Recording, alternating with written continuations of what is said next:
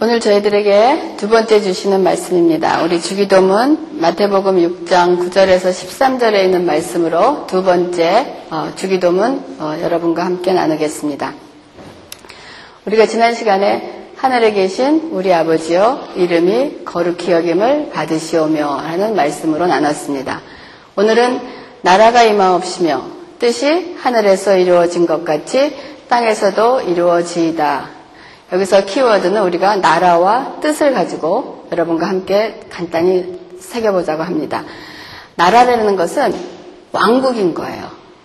킹덤이어서 하나님의 나라는 하나님이 통치하시는 나라를 얘기하는 거예요. 그래서 우리는 지금 민주공화국, 이, 이, 땅을 살아가면서는 민주주의라고 얘기를 하지만 하나님의 나라는 민주주의가 아닙니다.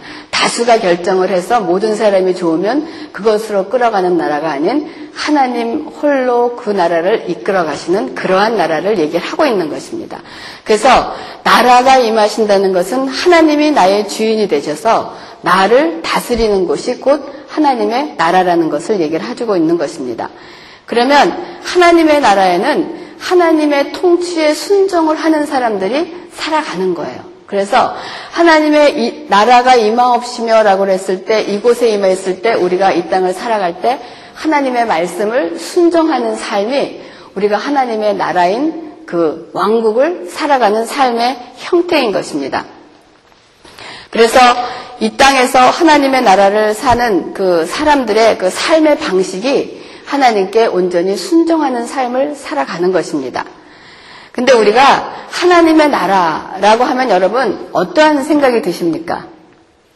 우리가 하나님의 나라 그러면은 우리도 모르게 이 장소의 개념이 굉장히 많이 들어와 있어요. 그래서 우리가 하나님을 믿는 자녀로서도 하나님의 나라 그러면 나중에 죽어서 가서 사는 곳이라고 생각을 하기가 쉽단 말이에요. 그래서 이 땅에서 우리가 그리스도인의 삶을 살아가면서 이 땅에서 이 땅에서는 그냥 그 나라를 나중에 준비하고 예비되는 삶을 사는 거라 하는 것으로 이렇게 그날을 연결해서 살고 있지 못하고 아 그거는 우리가 죽으면 나중에 가는 천국 하나님의 나라 이렇게 생각하기가 쉽다는 거예요. 근데 그 나라는 장소의 개념이 아닌 통치의 개념입니다. 어떤 장소가 아닌 통치기 때문에 지금 주님이 우리에게 기도를 가르쳐 주시면서 나라가 임하옵시며 라고 했을 때 그 나라가 이미 나에게 임했다는 거예요. 우리가 하나님의 통치를 받으면서 하나님께 순종하는 삶을 살면 이미 그 나라가 나에게 임했다는 지금 하늘 나라를 살고 있다는 것입니다. 그래서 예수님께서 그렇게 얘기하시잖아요. 천국이 여기 있다 저기 있다 하지 않고 이미 내 마음에 있다라고 얘기하는 거예요. 그래서 그 나라가 임하옵시며라고 그러면 여러분이 예수 그리스도의 영이 이곳에 있으면은 그 나라의 통치가 이 마음에 있으면 이미 하나님의 나라는 지금 우리 가운데 여러분의 가운데 임하신 줄 하나님의 나라가 있는 줄 믿으시기 바랍니다. 아멘. 그래서 나라가 임하옵시며 그래서 요한복음 18장 36절에 예수님께서 말씀을 하십니다. 이제 겟세마네 기도를 끝내시고 이제 십자가를 향해서 달려가시는 그때 예수님께서 말씀하세요. 내 나라는 그러니까 kingdom, my kingdom 이 세상에 속한 것이 아니니라. 만일 내 나라가 이 세상에 속한 것이었더라면 내 종들이 싸워 나로 유대인들에게 넘어가지 넘겨지지 않게 하였으리라. 이제 내 나라는 여기에 속한 것이 아니니라라고 말씀을 하고 계십니다. 지금 예수님이 앞에 놓여 있는 것이 뭐냐면은 유대인들에게 넘겨져서 이제는 십자가에 죽으심으로 가는 그 길이란 말이에요. 이것이 우리의 삶 속에서 이 세상을 살아갈 때 보면은 엄청난 일입니다. 우리가 그렇게 어렵고 힘든 일이 있을 때 그 일을 십자가를 지지 아니하고 그 일을 다 무시하고 다 무서버릴 수 있는 어떠한 그러한 힘을 보여줄 수가 있는데 주님께서 내가 속한 나라는 이 땅의 것이 아니기 때문에 이 땅에 지금 천사들을 불러서 내가 다 물리칠 수 있지만은 내 땅, 내가 속한 나라는 이 땅의 것이 아니기 때문에 그 일을 하지 않는다라는 말씀을 우리에게 주시는 것입니다. 그러면 그리스도인이란 이 땅에서 이 땅에 살면서 이 땅에 속하지 아니하는 하나님의 나라의 삶을 살아가기 위해서 우리가 기도해야 된다는 것입니다. 그러니까 우리가 이민의 삶을 살면서 한국에서 우리의 언어와 문화와 모든 것이 다 필요한 좋은 한국에서 살다가 이곳에 오니까 힘듭니까? 힘들지 않습니까? 힘듭니다. 말도 안 통하죠. 또 여러 가지 우리하고 다르죠. 그렇게 힘든 것처럼 한국 사람으로서 이 미국의 법에 맞춰서 미국 나라에서 산다는 것이 결코 쉽지가 않습니다. 그것처럼 그리스도인이라는 사람은 이 세상의 법칙 속에서 하나님의 나라의 법칙을 가지고 살라 그러니까 결코 그리스도인의 삶이 쉬운 것은 아닌 것입니다. 그렇지만 하나님께서 우리에게 이 땅에서 얼마나 성공하고 잘 먹고 잘 사느냐로 평가되어지는 것이 아니라 우리가 이 땅에서 살아갈 때 우리는 얼마나 예수 그리스도의 형상을 닮아가느냐 하는 것으로 평가되어진다는 것이에요. 그래서 우리가 하늘에 속한 사람들이 바라고 소망하는 것이 도대체 무엇인가 하는 것을 나라가 임하옵시며라는 뜻으로 우리가 한번 생각을 해봐야 됩니다. 제가 이것을 준비하면서 지난주에 우리 교회, 미국 교회에 낸시 목사님이라고 계세요. 여자 목사님인데 나이가 꽤 많으세요. 그분이 그 몸, 그분도 몸이 좀 불편하신데 그분의 어머니가 계신데 어머니가 92살이세요. 근데 92살인데 이렇게 휠체어를 타고 다녀. 정말 그 어머니가 이렇게 다 사그러지셨어요. 정말 보기에는 너무 볼품이 없으세요. 그리고 낸시 목사님도 누군가의 도움을 받아야 될 사람 정도로 나이가 들으시고 몸도 불편하십니다. 근데 겉으로 보기에는 너무 초라해요. 제가 그분을 3년 이상을 보는데 제가 그분의 옷과 그분의 구두를 보면 제 자신이 참 부끄러워요. 그분의 구두를 보면은요, 여러분 아마 그런 구두 갖다 주면 아무도 안 신으실 거예요. 근데 구두가 진짜 다 이렇게 가죽인데도 다 이렇게 금이 가 있고 옷도 구제품도 그런 구제품 우리가 갖다 그거 입으라 그러면 솔직히 안 입을 그런 옷이에요. 그러니까 제 옷을 거기다 비교해 보면 명품도 그런 명품이 없습니다. 근데 그렇게 그 힘들고 어려워 보이고 정말 겉으로 보기엔 참 초라한 그러한 분이에요. 근데 그 어머니가 지난주에 돌아가셨어요. 근데 돌아가셨는데 연락이 왔는데 보니까 그분이 어, 사모님이셨어요. 그리고 어, 아버지가 목사님으로 그 옛날에 중국 선교와 이런 선교 사역을 하고 참 아름답게 사신 그런 분이시더라고요. 그랬는데 그분의 그 이 장례 예배가 없어요. 근데 그 우리가 이제 건강한 사람들은 우리의 그 이 이런 organ을 donate 하지 않습니까? 근데 그분이 자기 body를 science lab에 기증을 하셨어요. 제가 그거를 보면서 저희 남편과 제가 참 우리가 한번 우리의 삶을 한번 다시 한번 돌아봐야 되지 않겠는가.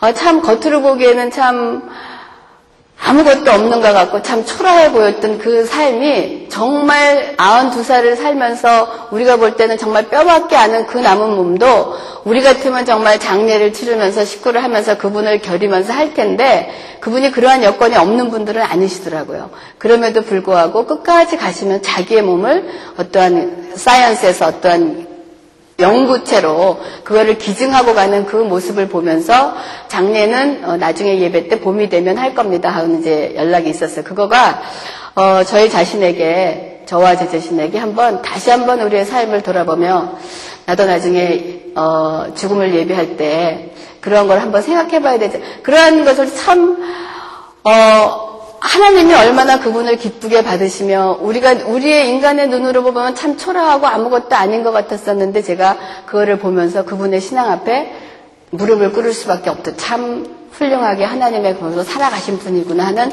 그러한 그 모습을 볼 수가 있었습니다. 그래서 우리가 이 세상에서 이 땅의 원리로 산다는 것이 참 하나님의 나라의 원리로 살아가야 하는 삶이 결코 쉽지가 않은 거예요. 우리의 그리스도인의 삶이 바로 그것입니다.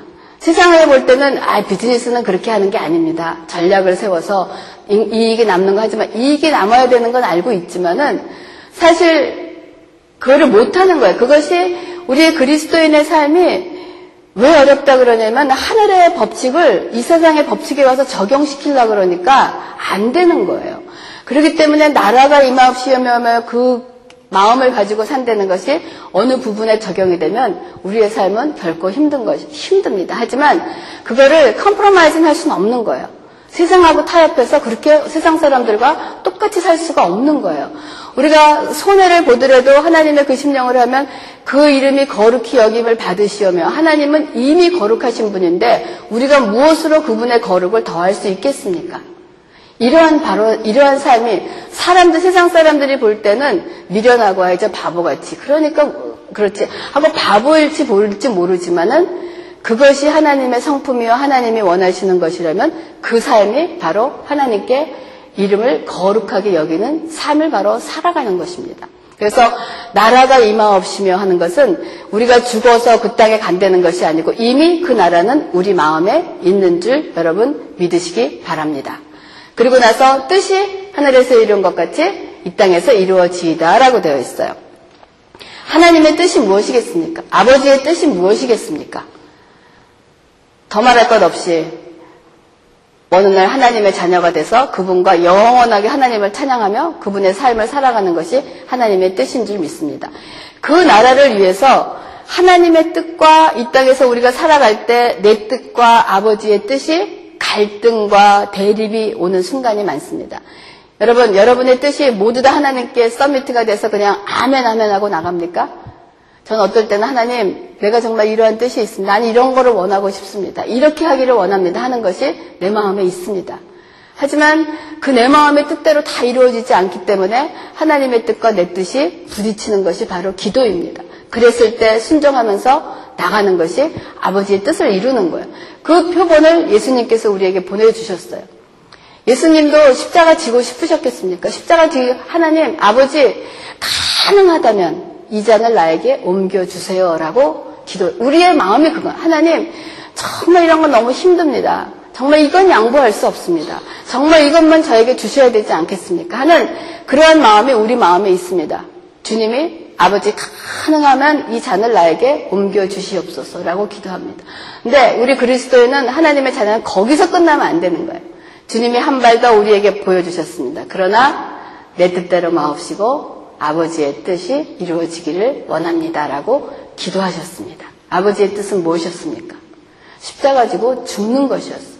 그것이 이 땅을 살아가는 우리에게는 패배자인 것 같고 고통인 것 같고 왜 하나님 왜 우리에게 그러한 고통을 주십니까? 라고 십자가에서 주님 부르짖으셨던 것처럼 하나님의 뜻과 우리의 뜻은 다르지만은 우리가 그 뜻을 순종하면서 사는 것이 아버지의 뜻이 하늘에서 이루는 것 같이 땅에서도 이루어지이다라고 되어 있습니다. 그래서 그 신학자 C.S. 루이스가 세상에는 이런 두, 두 가지 사람이 있대요. 한 사람은 아버지요. 아버지의 뜻이 나의 wil비던 아버지의 뜻이 이루어지기를 원합니다라고 기도하는 사람이 있대요. 그리고 또 한 사람은 하나님이 그네 맘대로 다 해라. 네 뜻이 이 땅에서 이루어져라라고 얘기하는 사람이 있다는 거예요. 여러분 어느 것이 좋습니까? 전자가 좋습니까? 후자가 좋습니까? 내 뜻대로 이루어지면 다 좋잖아요. 내 뜻대로 이루어지면 내 뜻대로 이루어져라. 내 맘대로 되라 하는 사람이 축복인 것 같지만 여러분이 여기 어머니들이 몇 분 계신 것 같은데 자녀를 키울 때 억압하면서 끌어가잖아요. 말 안 들으면 때리기도 하고 어, 어려운 말도 하고 막 이러면 하는데 나중에 지치고 지치면 뭐라고 이제 네 맘대로 해라. 나 이제 모르겠다. 하면은 손 터는 거 아니야. 이제 내 잔소리도 그만두고 네가 하고 싶은 대로 네 마음대로 한번 하고 살아봐라. 그러면 자녀들은 이야 이제야 내가 자유를 얻었구나. 하지만은 그게 뭐냐면 멸망으로 가는 길입니다. 부모님이 여러분에게 이제는 네 뜻대로 네 마음대로 네가 원하는 대로 마음껏 살아봐라 그러면 그거는 축복이 아닌 저주인 것입니다. 그것이 어디에 있느냐? 로마서 1장 24절과 28절에 있어요. 그들의 마음을 정욕대로 더러움에 내버려 두사 상실한 마음대로 두사라고 하면은 우리를 우리의 마음대로 하게 그냥 하나님이 내버려 두시면 결국은 우리는 지옥을 가는 그 백성으로 벌게 될 수가 없다는 것이에요. 그렇기 때문에 여러분의 삶 속에서 여러분의 뜻대로 되지 않는 것이 있으면 여러분 축복받으신 줄 아시기 바랍니다. 아멘. 그래서 어, 저희도 제 뜻대로 만약에 다 세웠으면은 우리 남편이 누구한테 그런 얘기를 했어요. 이때까지 당신의 뜻대로 된 것이 무엇이 있습니까? 그랬어요. 근데 그분이 그 말을 굉장히 섭섭하게 들으셔갖고 아직 신앙이 거기까지 오지 않은 거예요. 여러분, 여러분의 뜻대로 인생이 다 된다 그러면 여러분 한번 체크해 보셔야 돼요. 정말 여러분의 신앙이 그렇게 좋아서 하나님의 뜻과 여러분의 뜻이 100% 맞아서 하나님의 뜻을 이루시는 건지 아니면 하나님이 내버려둔 마음으로 상실된 마음으로 여러분을 내버려 두신 건지 한번 체크업을 해 보셔야 됩니다. 그래서 우리의 삶 속에서 어떠한 장애가 있고 어려움이 있을 때, 아, 축복이구나 하는 것을 알 수 있기 바랍니다. 그리고 난 다음에 다음에 오늘 우리에게 일용할 양식을 주옵시고 라고 기도를 하셨습니다. 자, 이제 드디어 우리에게 일용할 양식을 주시니까, 야, 드디어 이때까지는 그냥 내 뜻을 다 숨기고 아버지의 뜻대로 가야 되고 그냥 영광되게 하고 살았는데, 야, 이제는 일용할 양식, 매일매일 우리가 살아갈 때 필요한 것을 하나님께서 구하라고 하시는구나. 야, 이 대목에 와서는 정말 힘있게 기도해보자. 라고 생각하실 수 있지 않겠습니까? 근데 정말 우리에게 일용할 양식을 주옵시고 우리의 필요한 것을 구하라는 그러한 말씀이겠습니까? 이 마태복음 6장에 지금 이렇게 되어 있으면서 만약에 그렇다면 마태복음 그 다음에 쭉 이어서 나오면서 마태복음 6장 25절에 그러므로 내가 너희에게 이르노니 목숨을 위하여 무엇을 먹을까 무엇을 마실까 몸을 위하여 무엇을 입을까 염려하지 말라 목숨이 음식보다 중하지 아니하며 몸이 의복보다 중하지 아니하냐라고 하시는 거예요. 이건 어폐가 있지 않습니까? 먹을 거 입을 거 걱정하지 말고 구하지 말라는 거예요. 이방인처럼 구하지 말라고 말씀하시고 먼저 그 나라와 그 의를 구하라라고 하면 여기에서 말씀하시는 일용할 양식이라는 것이 무엇인가? 양식이라는 거, daily bread라는 거, 빵이라는 거. 여러분 daily bread하고 빵 하면은 뭐가 가장 생각나십니까? 우리 미니가 막 얼굴 쳐다보고 생각을 하는데 생각났어요. 만나가 생각나지 않습니까? 그 만나? 만나가 하나님께서 우리 이스라엘 광야에서 백성들에게 주셨던 말씀입니다. 근데 요한복음 6장 27절에 보면 예수님께서 썩을 양식을 위하여 일하지 말고 영생하도록 있는 양식을 위하여 하라라고. 그럼 양식에는 두 가지가 있다는 거 아니에요. 썩을 양식이 있고 영생할 수 있는 양식이 있다는 것입니다. 근데 이 양식은 인자가 너희에게 주리니 인자는 아버지 하나님께서 인치신 자니라. 그들이 묻되 우리가 어떻게 하여야 하나님의 일을 하오리까? 예수께서 대답하여 이르시되 하나님께서 보내신 일을 믿는 것이 하나님의 일이니라. 여러분 하나님의 일을 정말 하고 싶으십니까? 여러분의 하나님의 일이 뭐냐면 예수 그리스도를 믿는 일이 하나님의 가장 기뻐하시는 일인 줄 믿으시기 바랍니다.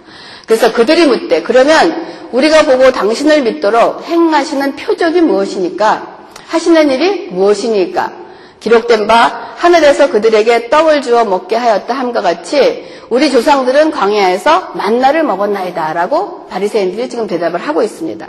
그러니까 예수께서 이르시되 내가 진실로 진실로 너희에게 이르노니 모세가 너희에게 하늘로부터 떡을 준 것이 아니라 내 아버지께서 너희에게 하늘로부터 참 떡을 주시나니 하늘의 떡은 하늘에서 내려 세상에 생명을 주는 것이니라 그들이 이르되 주여 이 떡을 항상 우리에게 주소서. 예수께서 이르시되 나는 생명의 떡이니 내게 오는 자는 결코 줄이지 아니할 터이요 나를 믿는 자는 영원히 목마르지 아니하리라 라고 말씀하시는 거예요. 주님께서 우리에게 일용할 양식을 주옵시고는 매일매일 양식을 예수 그리스도를 우리에게 구하라는 말씀입니다. 이거는 어떻게 보면 종말론적인 그러한 신앙의 자세입니다. 우리가 매일의 삶을 준비하면서 예수 그리스도를 매일매일 기다리며 그분을 요 기다리는 그분을 구하는 그러한 삶을 살라고 우리에게 일용할 양식을 주옵시고라고 말씀을 하고 계시는 것입니다. 그래서 이 여러분 그 일본에 지금 그 쓰나미가 그렇게 지진이 나지 않았습니까? 제가 그걸 보고 그 인도네시아 났을 때는 그냥 별로 그렇게 이게 아마 우리 가까운 데서 다해서 그런지 그 피해를 보니까요. 무슨 영화 보는 것 같더라고. 무슨 CG 컴퓨터 그래픽 처리한 것 같더라고. 그냥 어마어마하더라고. 그거를 보면서 저 안에 만약에 그거 하루 있기 전에 어떤 분들이 와서 예수 믿으세요. 그 많은 사람 중에 그랬을 때 그 사람이 아이 오늘 말고 내일 믿을게요. 아유 또 내일 오세요 하고 했던 사람이 있지 않았을까 하는 그런 생각이 드는 거예요. 우리가 매일매일 일용할 그 양식을 구할 때 정말 우리의 생명이 영원히 함께 되고 내일이 기약되어 있는 것 같지만은 사실 우리의 삶 속에 내일이 기약되어 있지 않다는 것을 그거를 보고 다시 한번 깨닫습니다. 그러한 그 재해를 주시는 것을 뭐 보고 우리가 무엇을 깨달아야 할까? 그것이 그들의 일이 아닌 곧 우리의 일이고 그런 자연 재해를 보면서 천기가 돌아가는 걸 보면서 우리가 하나님의 뜻을 헤아려야 되는 시간이 아닌가 하는 그런 생각을 합니다. 그래서 오늘 우리에게 일용할 양식을 주시는 우리가 먹고 마시고 필요한 것을 구하려는 것이 아니고 썩지 아니하는 영생을 한 그 양식을 우리에게 구할 것을 주님은 기도를 통해서 알려주고 계신 것입니다. 그리고 나서 그 다음에 우리가 우리에게 죄 지은 자를 사하여 준 것 같이 우리의 죄를 사하여 주옵시고. 네, 어떤 그 권사님이 그런 얘기들, 주기도문 하다가 이 부분에는 딱 안 하신대요. 왜냐하면 내가 좋은 건 용서할 수가 없기 때문에 내가 그 부분은 skip을 합니다 하면서 그 우스갯소리로 말씀을 하시는 건지 뭐죠. 그런 얘기를 담당고 합니다. 그래서 여기서 보면 꼭 조건인 것 같아요. 우리가 다른 사람을 용서해 주면 하나님 그 용서를 보시고 나를 용서해 주세요라고 하는 그런 시제가 조건부인 것처럼 보이지만 이 언어의 문법 구조를 보면 이건 동시다발적으로 일어나는 것입니다. 하나님이 우리의 죄를 용서해 주신 것처럼 우리도 용서받은 자는 나가서 용서하는 삶을 살아라라고 말씀을 하고 계시는 것입니다. 그러니까 다시 말하면 우리가 우리가 하나님 앞에 내 죄를 가면서 하나님 이거 용서해 주세요라고 그거를 구할 때 우리가 다른 사람을 용서할 수 있는 ready 준비가 되어 있느냐 다른 사람을 준비할 수 용서해 줄 수 있겠느냐 하고 물어보시는 것입니다. 여러분 하실 수 있습니까? 저는 솔직히 못합니다. 내가 하나님 나 이거 잘못했습니다. 그러면서 내 마음에 저 사람은 용서 그렇게 내가 할 수 있는 힘이 저에겐 저는 솔직히 못해요. 아직도 어떻게 괘씸하고 하는 사람이 내 마음에 남아 있는 것도 있고 아 정말 저 사람은 안 돼 하고 그러한 용서에 내 마음이 없대는 거예요. 그래서 예수님께서도 그랬죠. 제자들이 베드로가 일곱 번 용서하면 됩니까? 그러니까 일곱 번이라는 거는 그들의 숫자는 아주 유대인들은 세 번까지는 봐주지만 그 상은 안 해. 그러니까 일곱 번이라는 것은 내가 정말 양보하고 양보하고 모든 걸 할 수 있다라고 얘기하는 거예요. 그랬더니 주님이 뭐라고 대답하셨어요? 일흔 번씩 일곱 번, 490번 하래. 그거는 도저히 우리에게 할 수가, 일어날 수가 없다는 거예요. 그러면 어떡합니까? 우리가 달란트 비유에서 보면은 많은, 1만 달란트 받은 사람이 사함을 받고 나오다가 자기한테 백 데나리온 진 사람 용서하지 못하니까 다시 끌어가갖고 저를 가두라 한 것처럼 우리가 그 용서하지 못하면 우리가 하나님 앞에 용서받지 못한다는 말 아닙니까? 우리 어떻게 하겠습니까? 그래서 그 권사님이 어쩌면 그 부분을 skip하고 넘어가셨는지 모르겠습니다. 하지만 우리가 이때 무엇이느냐? 바로 우리가 중요한 것이 뭐냐면 in Christ. 하나 우리가 예수님과 함께 하고 있다는 거예요. 우리가 예수님이 십자가에 돌아가실 때 뭐를 하셨습니까? 아버지, 저들을 용서하여 주시옵소서. 왜? 저들이 지금 무엇을 하고 있는지 모르는 저들을 용서해 주시옵소서 하고 주님이 다른 사람의 모든 것을 용서하셨습니다. 주님이 다른 사람의 모든 죄를 용서하시는 그 십자가 위에 저와 여러분은 믿음으로 그곳에 있었습니다. 믿음으로 우리는 우리에게 죄 지은 모든 자를 용서한 우리가 그러한 사람인 거 여러분 믿으십니까? 아멘. 그래서 우리가 그러한 믿음을 가지고 우리가 이미 하나님께서 우리에게, 우리에게 죄 지은 자를 우리가 이미 용서해 주신 주님의 그 믿음을 가지고 union Christ 우리가 주님과 함께하는 그 믿음이 있기에 하나님께서는 우리가 다른 죄를 다른 자의 죄를 용서해 준 자로 의롭 게 여기시고 의롭다 하시고 칭의하시고 우리의 기도를 받으시는 것입니다. 그래서 우리는 우리가 할 수 없지만 우리의 태도는 무엇이냐? 하나님, 정말 우리가 우리에게 죄 지은 자, 내가 정말 용서하지 못한 자, 하나님 정말 용서하기를 원합니다. 하나님의 그 은혜와 영광에 저에게 함께 하셔서 그를 용서할 수 있도록 도와주십시오 하면서 기도해 가는 삶이 바로 우리의 삶인 것입니다. 그래서 우리에게 죄 지은 자, 우리는 이미 예수 그리스도 안에서 모든 것을 다 죄지음을 용서를 한 자지만은 믿음으로 의롭다 칭함을 받는 자지만은 이 땅에서 살아갈 때 우리에게 섭섭하게 했던 자, 우리가 용서하지 못할 그들의 마음에 있으면 주님 앞에 내놓고 기도하시면서 우리의 또한 죄도 사함을 받는 저와 여러분이 되기를 바랍니다. 그리고 우리를 시험에 들지 말게 하옵시고 다만 악에서 구하옵소서라고 얘기합니다. 그래서 여기서는 우리가 시험인과 시험과 악이라는 것이 있어요. 그래서 성경의 시험은 그 가지 크게 두 가지로 얘기를 하고 있습니다. 그래서 사탄의 유혹과 하나님의 시험이 있어요. 그래서 하나님도 우리를 시험하십니다.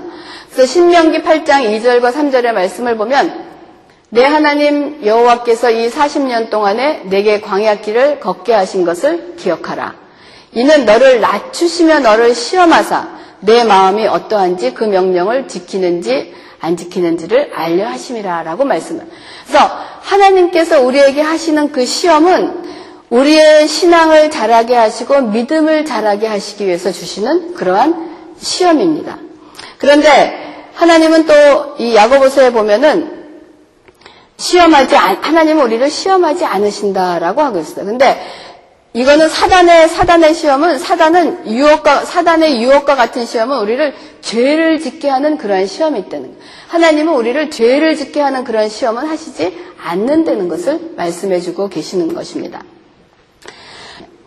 그래서 저희의 삶 속에서 경제적으로 어려움이 있을, 지라도 하나님께서 왜 경제적으로 어렵게 하신 이유를 알기 때문에 그거, 그것이 우리의 삶을 어렵게 하거나 힘들게 하지 않습니다. 그거를 인해서 더 이상 어떠한 고난과 어떠한 고통과 그걸로 인해서 어떤 하나님께 대한 원망과 이런 것이 없는, 그러니까 여러분의 삶 속에서 어떠한 일들이 벌어져요. 그러면 왜 하나님 내가 이렇게 힘들고 어렵습니까? 하고 구하셔야 돼요. 하나님 여기서 탈출하기를 원합니다. 나를 구원해 주세요.